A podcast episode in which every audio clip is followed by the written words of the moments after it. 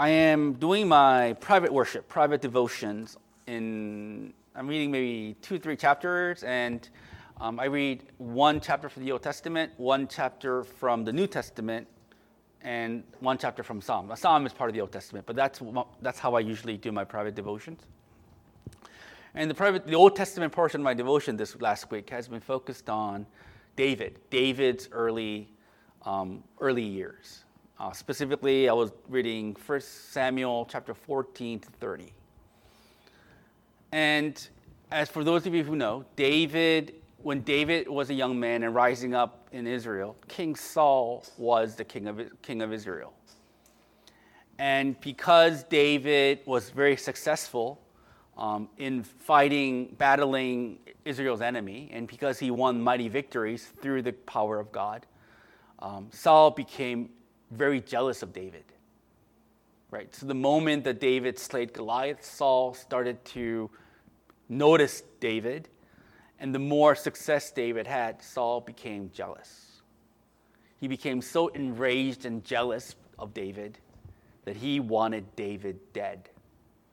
David has caused no harm to Saul. In fact, it is through David that Saul's kingdom expanded. But because Saul couldn't get over his jealousy of David, he wanted to kill him. So David, with 600 of his men, fled.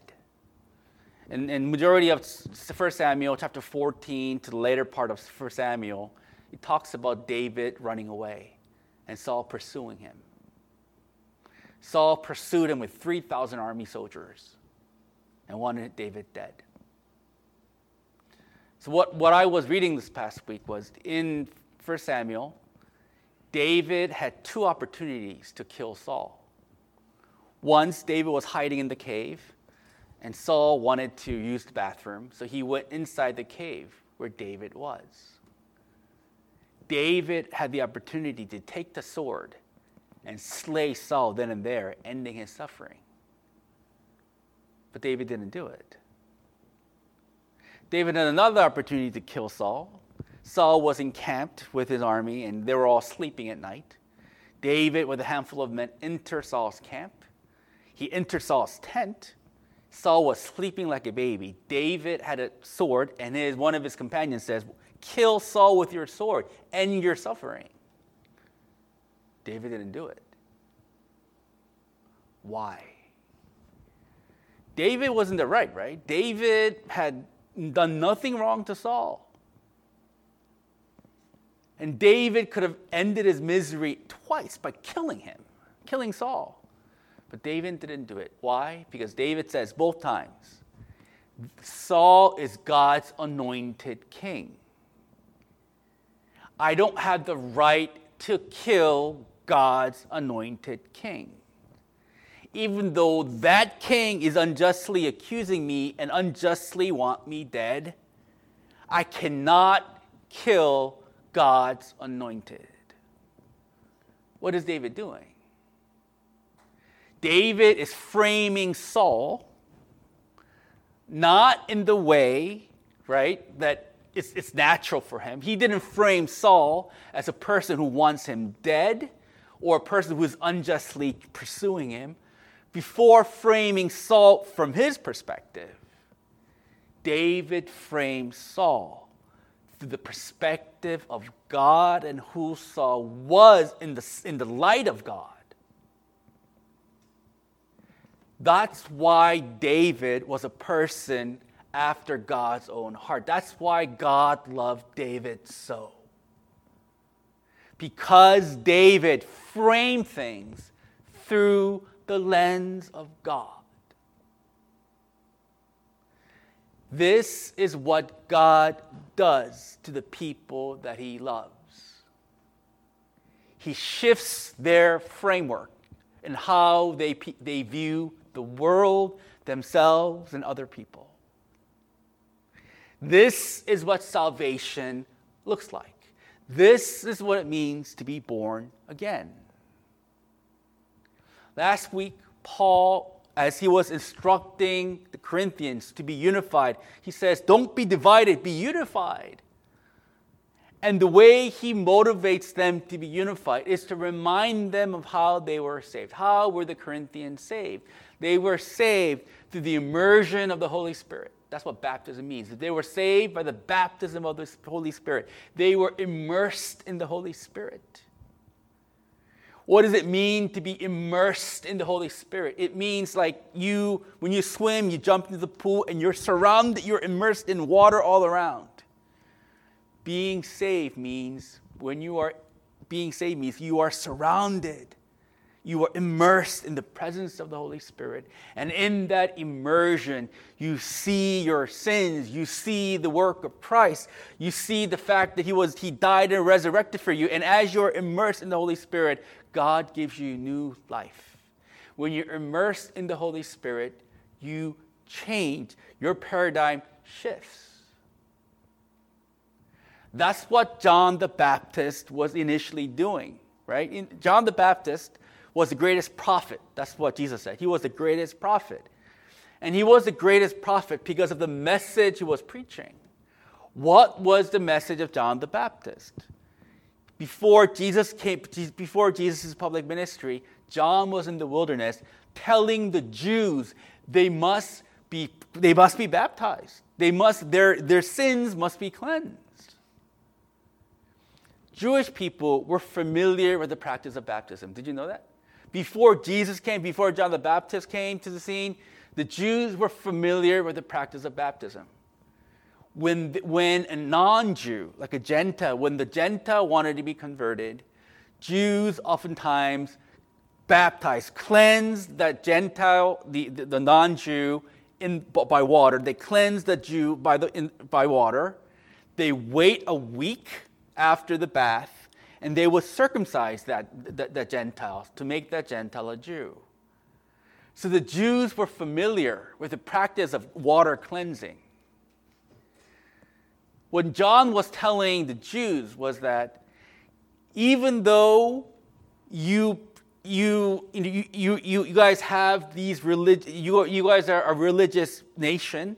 You guys are brought up in the religious culture being brought up in religious ways, even if it's based on God's revealed word, being brought up in that culture is not enough for you to be God's people.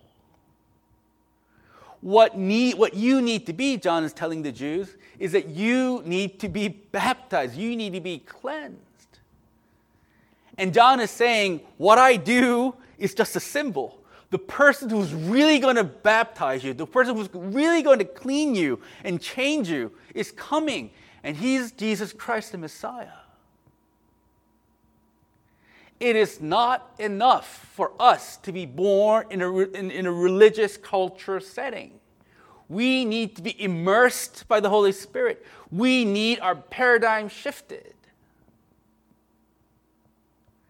Question is, my dear friends, is this your conversion experience? All of us, many, most of 99% of us were baptized. Listening to the, the people who are listening to the 99% of you were baptized. And I'm not questioning the legitimacy of anyone's baptism. But the question is whether you got baptized, whether you got baptized or not, have you been immersed by the Holy Spirit? Has your paradigm shifted? Is it shifting? That's the question. We cannot talk about church unity without addressing this question. Because what unifies us is the Holy Spirit. All of us were born by the Spirit. That's the secret of unity we cannot be unified with people. A church cannot be made up of believers and unbelievers making decisions together. That cannot be. Right? Because unbelievers are not baptized into the Holy Spirit. Unbelievers are not the body of Christ. It is those who are united in the Holy Spirit, in the bo- they are the body of Christ. The secret of church unity is immersion of the Holy Spirit the secret to ministry, to the unity of the church, is not only do you are, are you baptized by the Spirit of God, you need to be constantly be drinking from the Spirit of God. the way you keep your unity, if you're a Christian in the body, is all of us individually must continuously drink from the Holy Spirit. That's where I ended my sermon last week. What does it mean, to be drink for the Holy Spirit? We need to be constantly be influenced by the Holy Spirit. That's what Ephesians 5 is talking about, right? Do not be drunk with wine, right? But be filled with the Holy Spirit. The word filled with the Holy Spirit means you need to be influenced by the Holy Spirit. how often? Daily.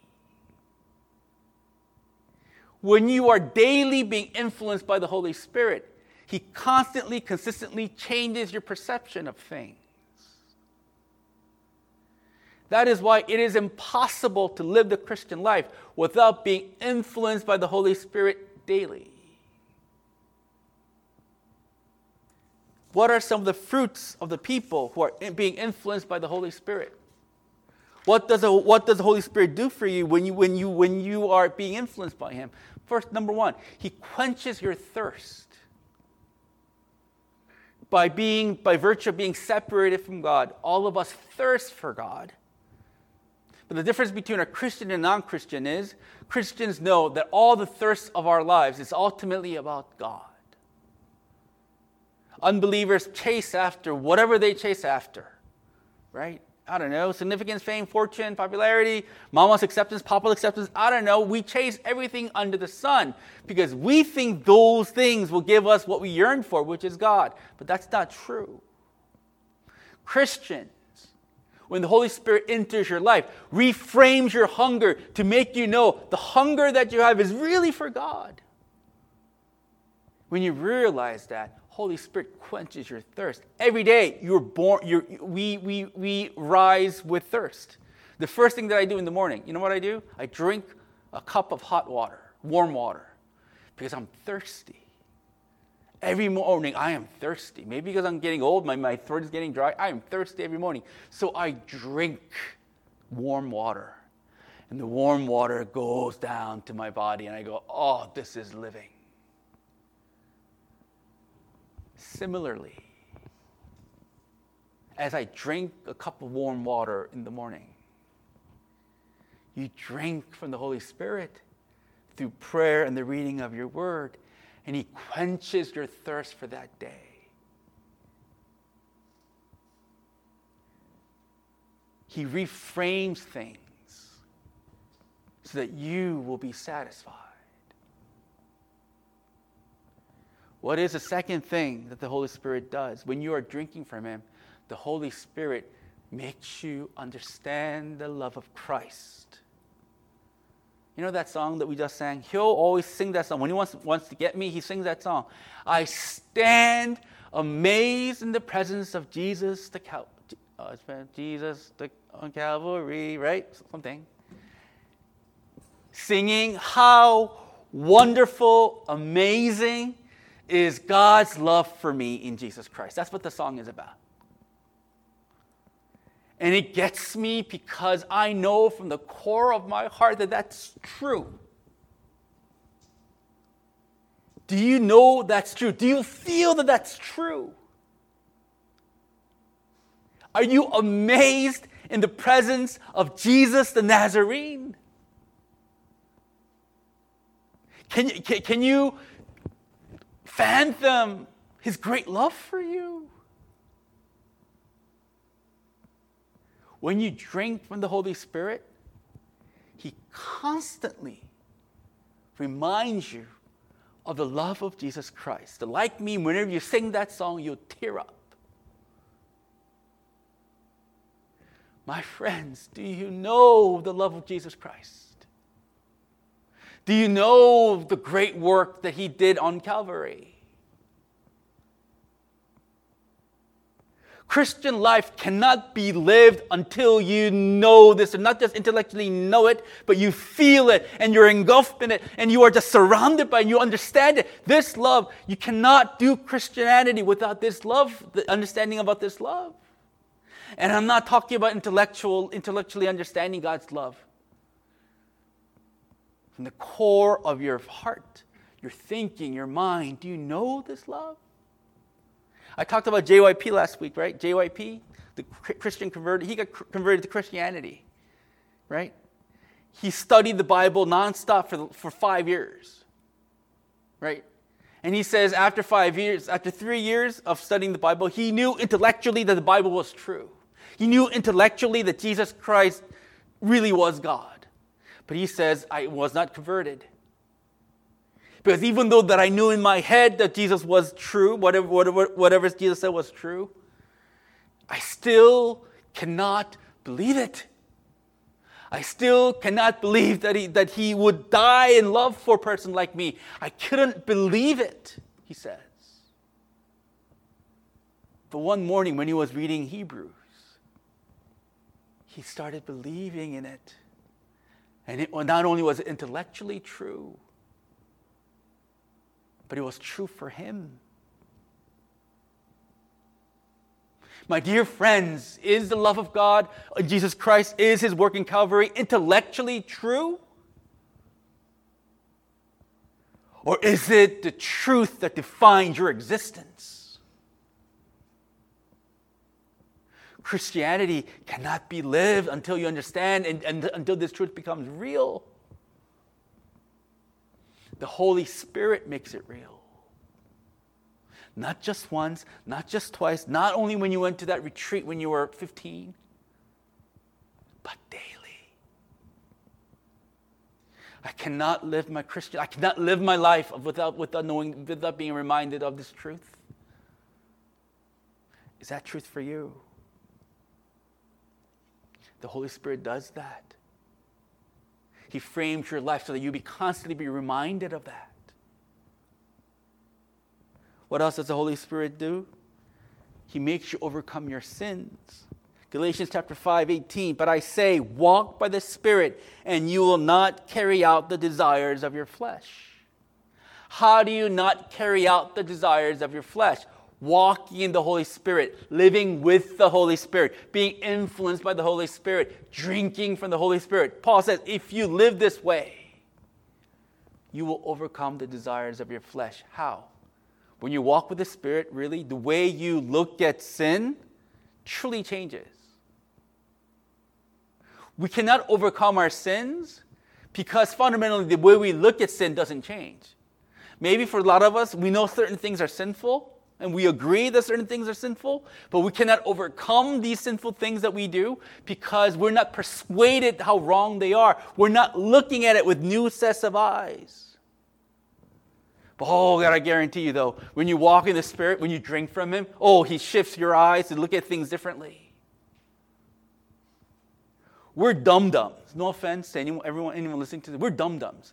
We one day we get up, we drink from the Holy Spirit, the Holy Spirit exposes things, and we see things clearly. We fall asleep. Next morning, we forget all over again.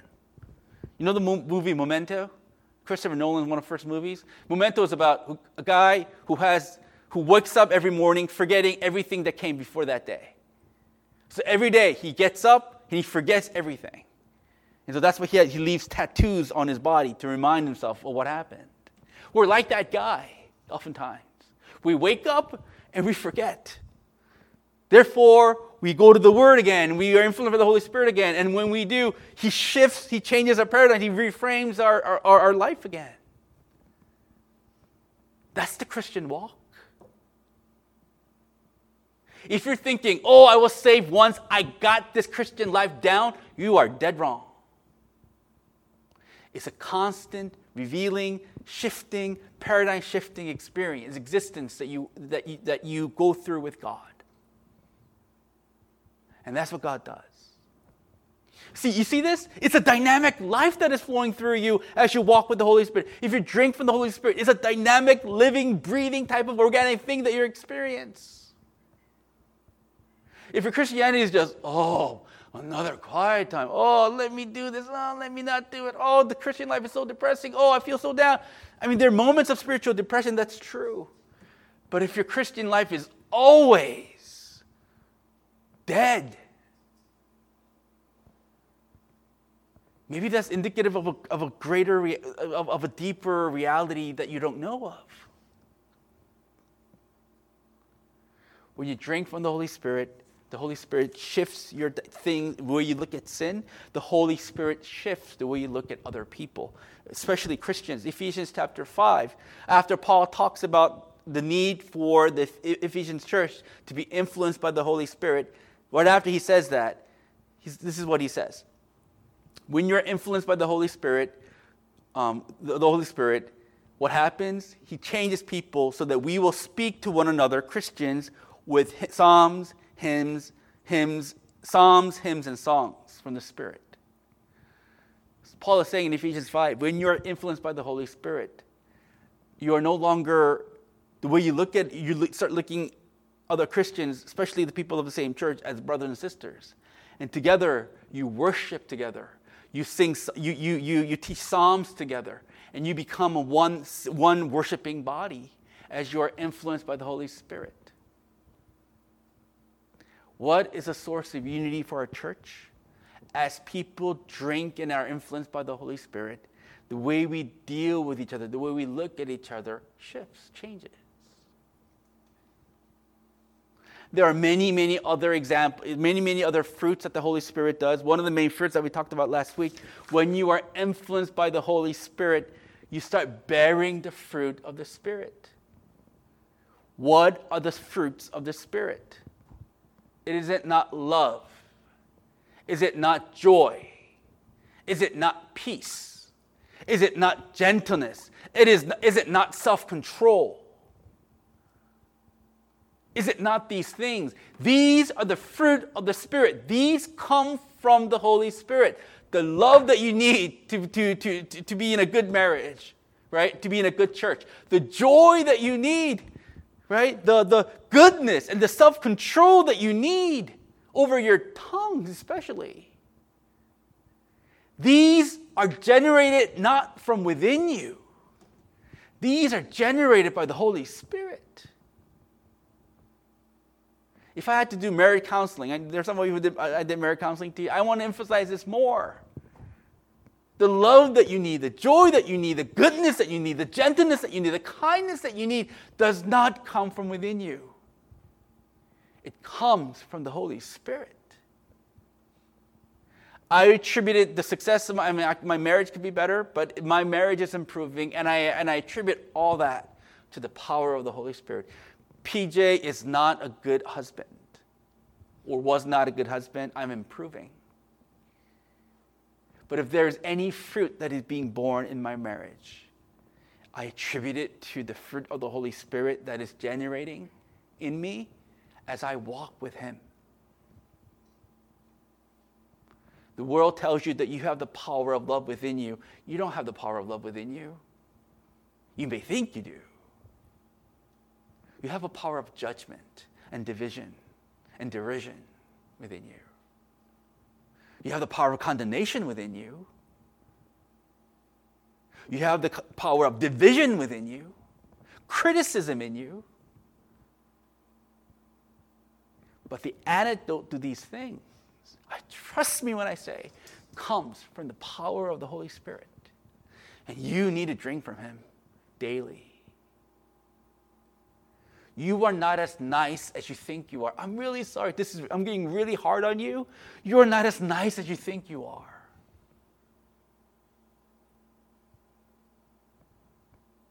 It happens. You become this transformative, patient person as you drink from the Holy Spirit. That is why when Paul talks about the unity of the church in chapter 12, he's first starting off by telling, reminding us of the necessity of the Holy Spirit, especially the necessity of the Holy Spirit reframing everything about us. Because one of the key divisions in the, in, in the Corinthian church was that people, the Christians, were not looking at each other and themselves through the lens of the Holy Spirit they are taking worldly judgments, they are taking worldly perspective, and they were infusing that worldly perspective in the church. Let's specifically talk about how they were doing it. Let's, talk, let's read verses 15 and 16. If the foot should say, Because I am not a hand, I do not belong to the body, that would not make it any less part of the body. And if the ear should say, Because I am not an eye, I do not belong to the body, that would not make it any less part of the body. So, what is Paul addressing in these two verses? He's addressing these in these two verses people who have who have less public gift like gifting, right?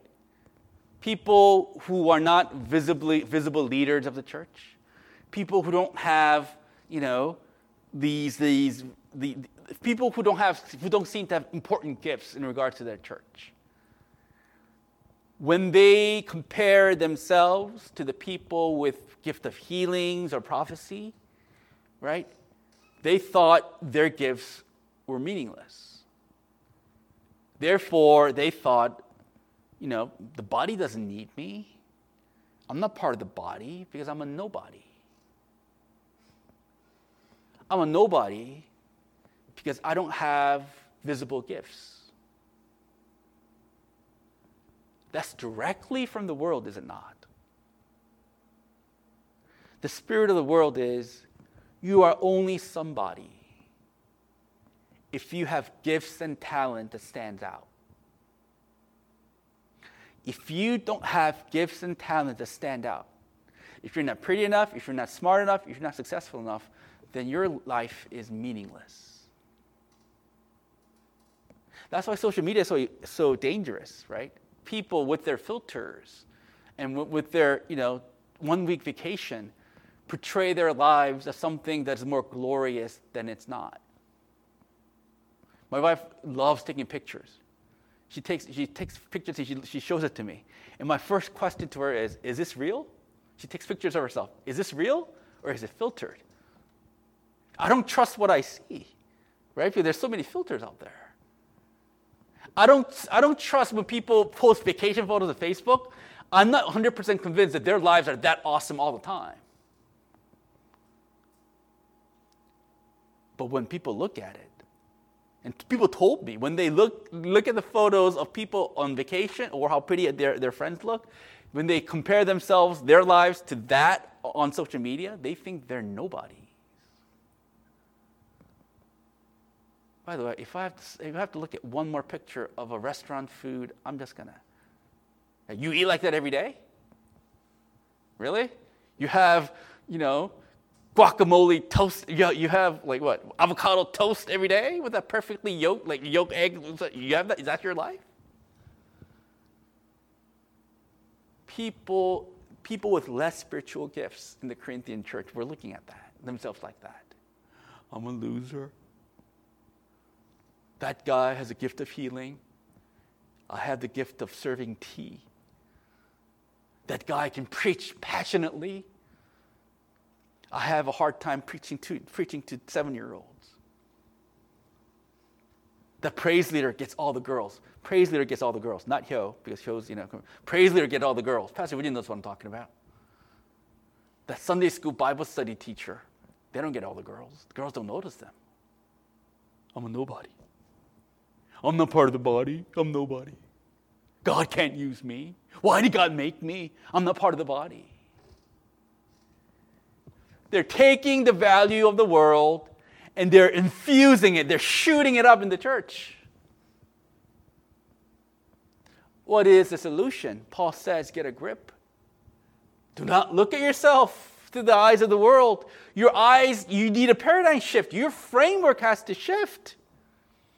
That's what Paul is saying in verse 15 and 16. He says, if you say that you, you're a foot rather than a hand, and if you say because, you know, evidently hand is a prominent position and foot are not, if you say you are just because you're a foot, you're nobody and you're not part of the part of the body, Paul says number one,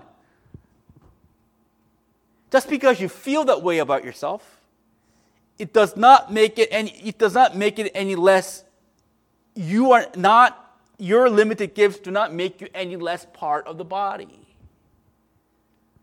Paul is saying, for those of you who think that you're a nobody, that you are not part of the body because you think you're a foot and an ear rather than an eye and a hand, If you think you're a nobody because of your limited spiritual gifts, you are wrong. Regardless of how you feel, you are still part of the body of Christ. Because your identity is not defined by how you feel about yourself.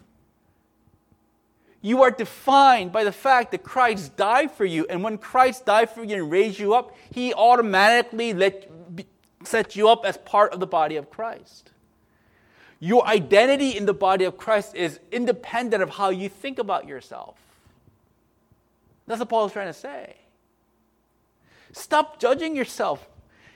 You cannot be, you are not not part of the body of Christ because you feel that you're not.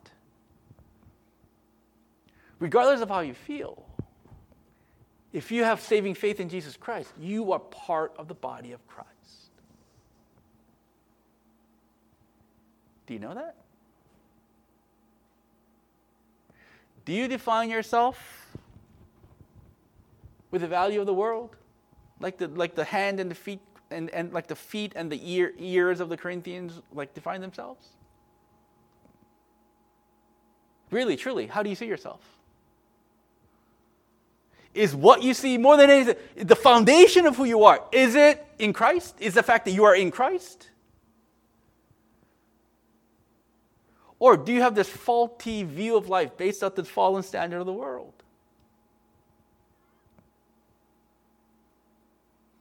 For those of you who are not doing anything for the church, I'm not yelling at you. I love you. Warm hugs, right? I, I love you. I value you. You're special. You're, you know, you're great. But for those of you who are not doing anything for the body, do you know that you're part of the body of Christ? regardless of how talented you are or not talented, regardless how you view your gifts, do you know that you are part of this body and God has called you for a function of the, of the body?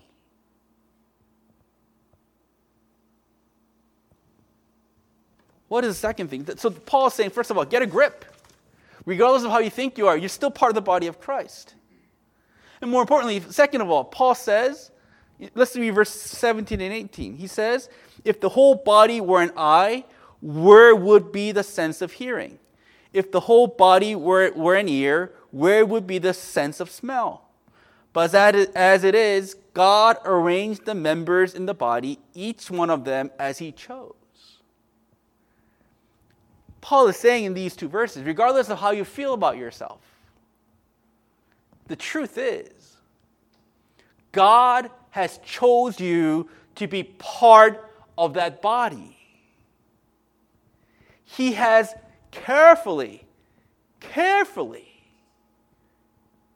like with his wisdom, for the sake of his glory, for the sake of the world, for your sake, he has carefully chose you to be part of his body, and especially part of the body of the local church. God just didn't randomly select things and make you, like, you know, consider the church as a, as a necklace. He didn't select some random beads in the beach and just make a random necklace out of you. No, every piece of that necklace, he carefully chose, methodically, strategically chose for his glory, for the betterment of the world, for the betterment of his church, for your sake, he has chose you to be part of that body. You don't get to define your position in the church, your value in the church. You don't get to define that, Paul says. God defines it. Whether you have the gift of preaching or whether you have the gift of serving tea, whether you, you are you are your prayers are just fiery and people are just in all of how you pray, or you are the person who cleans the bathroom. Your value doesn't come from your understanding of your importance. It comes from understanding that God has strategically chose you to be part of this body. If you are a member of Embrace, you may think that you, you volunteered to be part of the member of Embrace, to become a member of Embrace. You may seem like that. But if you're a member of Embrace, it is because God chose you to be a member of Embrace.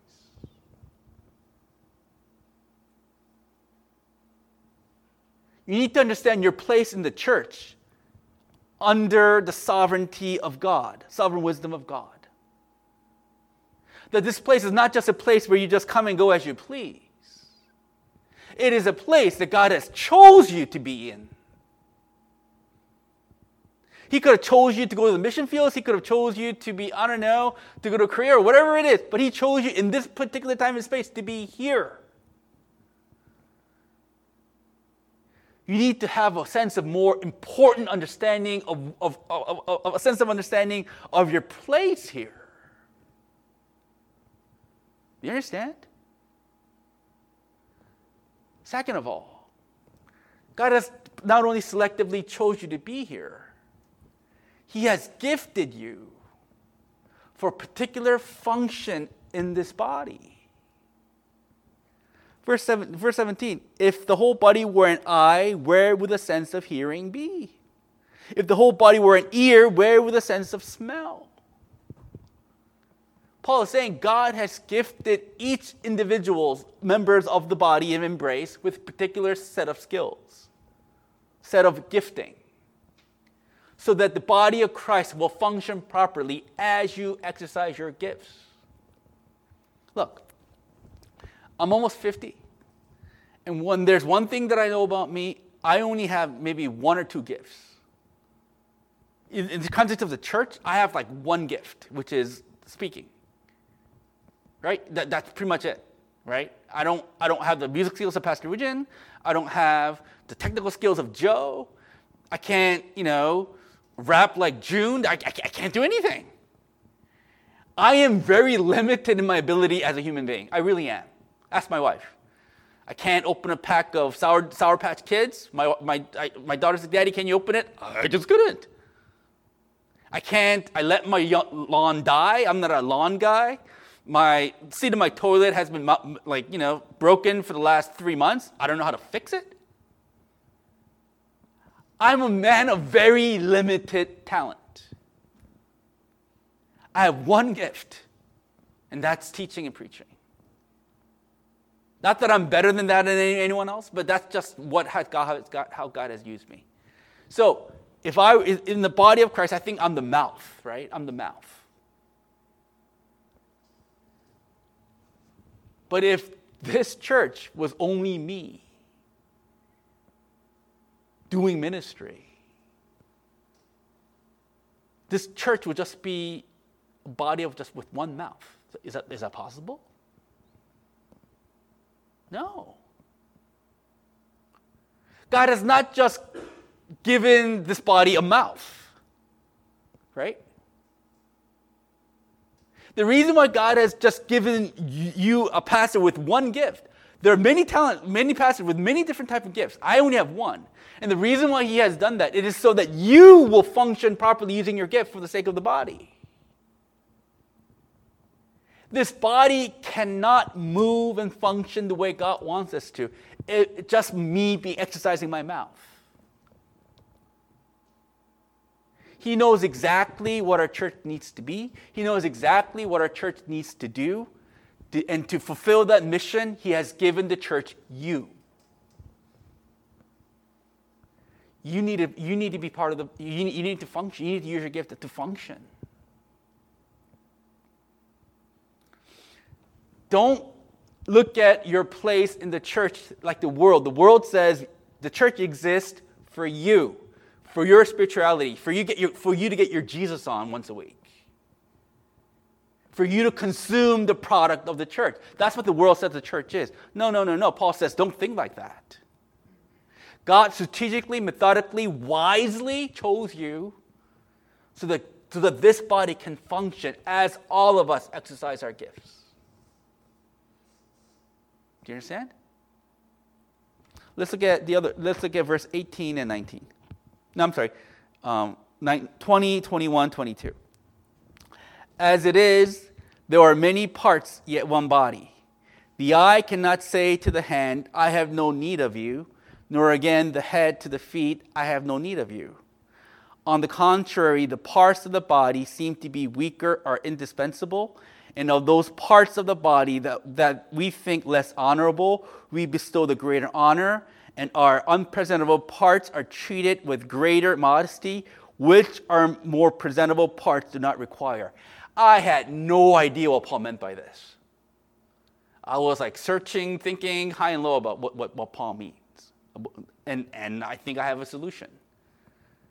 So before talking about what these what verses 22, 23 mean, 24 means, in verse 20, verse 20, Paul, I'm sorry, in verse 21, Paul is addressing another problem in the Corinthian church. Verse 21 The eye cannot say to the hand, I have no need of you, nor again the head to the feet, I have no need of you. He's referring to the members of the body who have awesome public spiritual gifts, who either had really great spiritual gifts, who can lead worship like, I don't know, like Chris Tomlin every week, right? Or, I chose Cho over Chris Tomlin any day of the week, by the way. Love you, man. Or, like, there's, there's like this, this person who could preach like no other.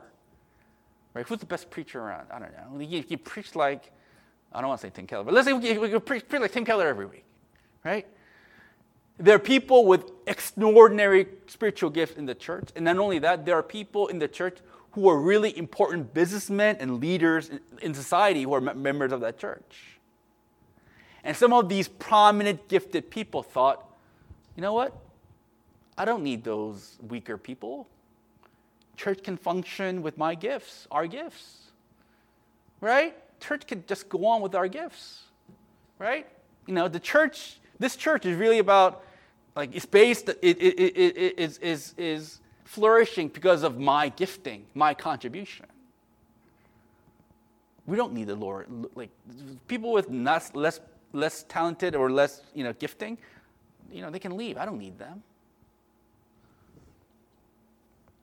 it is similar to like a lot of people in today think that way. For example, let's get real, real here because we're amongst friends and family here.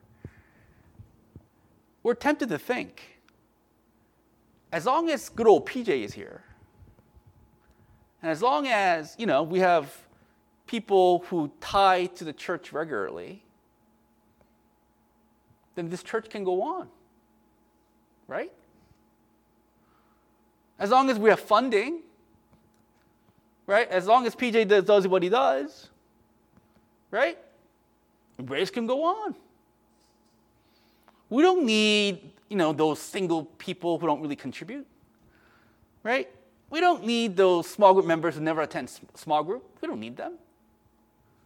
As long as people don't contribute money, or maybe we also need maybe those small group leaders. As, as long as we have some small group leaders who devote their time teaching us God's word once a week, we can function. Let's be honest, come on. Isn't that what we think sometimes? Some of the Corinthian people thought that that was true. We don't need the scrubs, they say. We just need the superstars. That's worldly thinking, isn't it?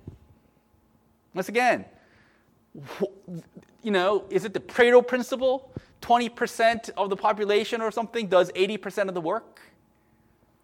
There's only a handful of people who actually lead, other, other people are just followers. As long as the leaders are there, then you know, an organization will be fine. Maybe you think as long as I'm here and I'm doing what I do, then you know, you don't need to contribute. Maybe I believe that way sometimes. When I, was, when I first came here, I thought you guys couldn't live without me. Right? That this place will crumble without me. I didn't say out loud, but sometimes I believed it. Worldly thinking. God corrects this. Verse 22. On the contrary, on the contrary means opposite of what you think, PJ. The parts of the body that seem to be weaker are indispensable. What are the weaker body parts that Paul talks about in verse 22? He's talking about the organs, the lungs, the heart, the kidneys. Paul is describing them as weaker because they're not visible. He says, These are the people who are indispensable, not the visible people of ministry. He's saying the people who are on the, in the scenes, for example, praying for our church regularly, whether it is on Tuesday night prayer meeting setting or it is in your home closet, wherever you are, people who are praying for the church. Most of the time, people don't know who, who's praying for the church. But these people who are praying for the church are the indispensable people of our ministry, not Pastor Jay. Who are the indispensable part of our ministry? Those who call other Christians up, other people to embrace up, and, and uh, get coffee or, or do Zoom talk or something. People who, and people do it, I know. Like before coronavirus, other people invited other Christ, other Embrace members to their homes and broke bread together. Though that type of charity, that type of love that is happening in the background, these are the people who are indispensable people who teach Sunday schools to five, six year olds who don't know anything, or people who taught, teach youth group kids. A lot of them are Christians and who think Christianity is foolishness and who don't listen to you. But week in and week out, they teach these kids about the truth. These are the indispensable people of our ministry, not Pastor Jay. Before I came here, Embrace was pastorless for over a year. Did you know that? Before me and the previous pastor, there was like a year gap, right? The year, and that pastor before me, he was, he was, he was a pretty influential guy. Embra- like Embrace like grew in size under that guy's ministry. But that guy left. And we were pastorless for a year. Did the church crumble? No. Why? Because there were people at Embrace who are keeping this place together, who are organizing fellowship meetings, who are praying on a weekly basis for one another. The leadership board at the time scrambled to find guest speakers every week. There were people who were committed to serving the church for a year and that's why this place still exists. Who was the dispensable and indispensable member of our church back then? The dispensable member are the pastors, the public figures.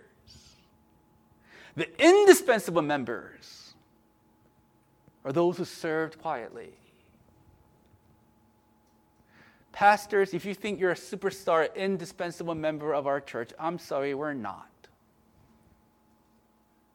They thought Old Testament, they thought Moses was indispensable. But as soon as Moses died, Joshua came up.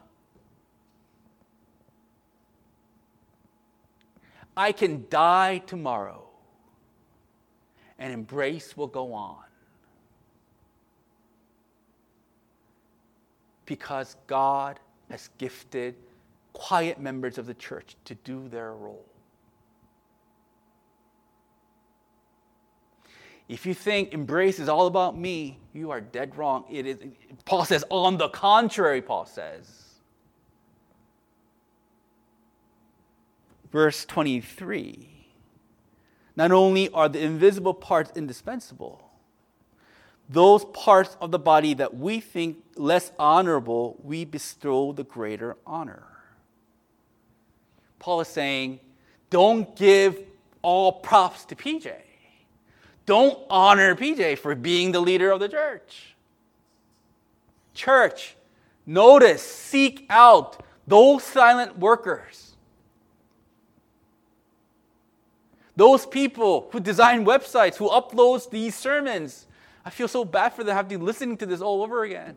Those people who sacrificially teach like videos to youth, like little kids. These silent members of the church honor them. Why? Because God honors them. Do you know that? Do you know God honors the indispensable silent workers of the church? Compared to the person, I, I, I get all the glory because I'm the, I'm, I'm the public figure. But God's not going to reward me based upon how I was in public. In fact, people who have who don't get noticed but serving quietly, they will get more honor. I'm convinced than I will ever will. Not only that, Paul says, our unpresentable parts are treated with greater modesty, which our more presentable parts do not require. The greater modesty means like protect. Right? Don't just focus on taking care of me, protecting me, because I'm, I'm strong. Take care of those workers who sacrifice day in and day out. Why? Because those workers who work silently are tend, are, are, are tend to be neglected tend to not they are not they are they are not honored they're often ignored paul says don't treat them like that look when i was growing up i went to like there was a huge i, went, I was i grew up in a huge church in korea right 50000 members the pastor was a rock star right and as rock stars do there were a lot of rich people at that church and a lot of rich female deaconesses, 권사님들, right? every time it was that the pastor's birthday, that pastor got the gifts, man. My mom bought him a Burberry, Burberry tie every year, right? Uh, some, some, like one of the Hyundai CEOs went to that church. He would buy that pastor like a Bentley every year, right, to honor that pastor. Paul in these verses saying, do opposite of that. Don't honor the public figures protect and love and be nice to those who are serving quietly. Once again, Paul is saying, reframe how you look at the members of the church. Don't look at only the important figures as the important figures of the church. God doesn't see it that way. Your eyes need to be shifted don't honor the talented. Don't follow just the person who has the biggest mouth. But love and cherish those who are serving quietly. Paradigm shift the way you look at other people in the church. Application. The way you look at our church needs to change. Because all of us, like it or not, like the Corinthians, we, we take worldly values and we bring it into the church. We don't filter our place in the church with God's truth. We filter things of the church through worldly fallen eyes. The world says, follow the leader. All you need to do is follow the leader.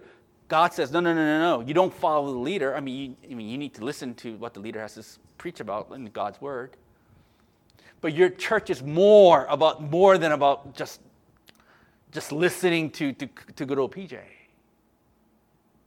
There's a, there's a reason why God has called you here, which is to serve his function. The world says church is a place of consumption. No, that is not true. What do they say? What do they say? What, what do people need to stay at a church? Sermon has to be short. Well, we, we got that out. that's not going to happen. Bathrooms have to be clean. Well, our bathroom kind of smells when it rains, right? People, there has to be nice programs. If you have a, if you have a short, charming pastor, like short, short like not short, like, like if his sermons are short and it's charming, bathrooms are clean, they have good programs, people will stay at the church. That says people, because people have the mentality, church is a place of consumption. It's not. It's a place of service. It's a place where you need to be involved because God has called you to be involved. Once again, like the Corinthians, we think we're not going to be part of a, like, once again, maybe some of us don't want to be involved in the church because we don't want to be inconvenienced. Our life is hard. We're tired. We are tired all the time. We're busy all the time. World, world says just work your job and rest of your life just take it, take it easy, relax. Uh, God's saying church is not a place where you relax. Church doesn't exist for you to relax and, and, and take in Jesus. I'm sorry, but regardless of how tired you are, God has called you for a function. Trust me when I say I know what it means to be tired.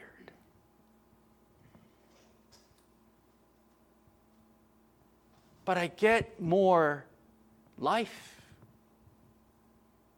Not when I am in my bed looking at YouTube clips all day. But for some reason, exercising my gifts gets me energized to do more work. It's weird that way. And people always tell me, Aren't you going to burn out? You're going to burn out. Whoa, you got to watch yourself. I mean, I take breaks, I suppose. But what I notice is I get more energy doing this than me not doing anything. Jordan Peterson, you know, the great, not great psychologist, like the, Jordan Peterson, he's a public intellectual. He says he worked 100 hours a week since 1985. He says, one thing I hated was, was to be not useful. So he poured himself for work for what, last 30 or 35 years? I could kind of see what he means. Because rest doesn't come when you just do nothing, it comes when you're serving for a purpose. World says, relax, let, take in Jesus at church and just don't get involved. God says, function. Use your gift to function as a part of the body.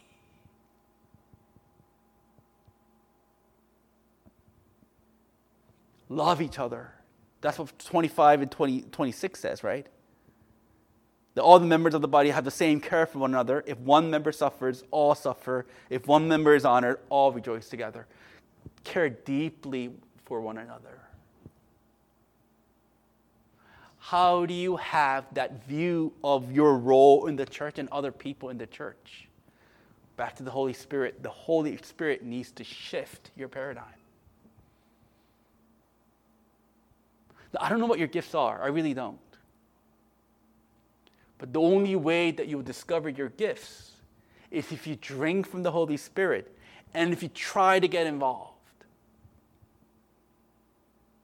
the thinking that ministry is only by the handful of people, that is worldly thinking and that is dead wrong, and your paradigm needs to shift. It is the Holy Spirit that shifts your paradigm. Last warning before I end. Jesus says in the parable of the ten in the parable of the talents, serving his body is not an option. Remember the parable? One master gave one guy five talents, the other guy two talents, the other guy one talent. Is that the numbers? One guy, I think he gave five talents. The other guy, he gave two talents. The other guy, he gave one talent. The guy who got five talents, then put the money to use, it multiplied double. The guy who got two talents, put this money to use, multiplied two talents. The guy who got one talent was so scared of losing that one talent, he didn't do anything. He just buried it in the ground. Masters come back. He honors the first two servants the last servant who didn't do anything with the gift that the master gave, he says, Go away from me, you wicked servant. Serving the church is not an option if you're a Christian. Just because you don't think you're part of the church, Paul says it doesn't make you not part of the church. There are consequences of how you use your gift for his body. I don't know what your gifts are. Maybe your gift is serving tea. I don't know. All he has called you to do is to be faithful with the gift that he gave. If you're afraid of using your gift and not use it, there will be consequences. I know you're tired. I know you're weary. I know you're busy. Trust me, I know more than anyone else know what it means to be all these things. But that doesn't give you an out of serving the church. You can only be refreshed in the church as you serve your function in the church. Pray that God will reveal that to you before it's too late. Let us pray. Father, I think the dangerous thing that we all think is that we think there is no need to continually walk with you. I think we were raised with the message, once saved, always saved, and which is true. But the evidence of salvation is a continual paradigm shifting, framework changing work of the Spirit. If our framework and paradigms are not constantly being shifted, that is indicative of the fact that perhaps we don't know you. because we misunderstand one saved, always saved type of message. We believe that there is no need to walk with you or be connected with you or to be drink or to drink from you. And that is why, rather than the fruit of the Holy Spirit being dominant in our lives, there is division in our families, there is division in the church, there is laziness in the church.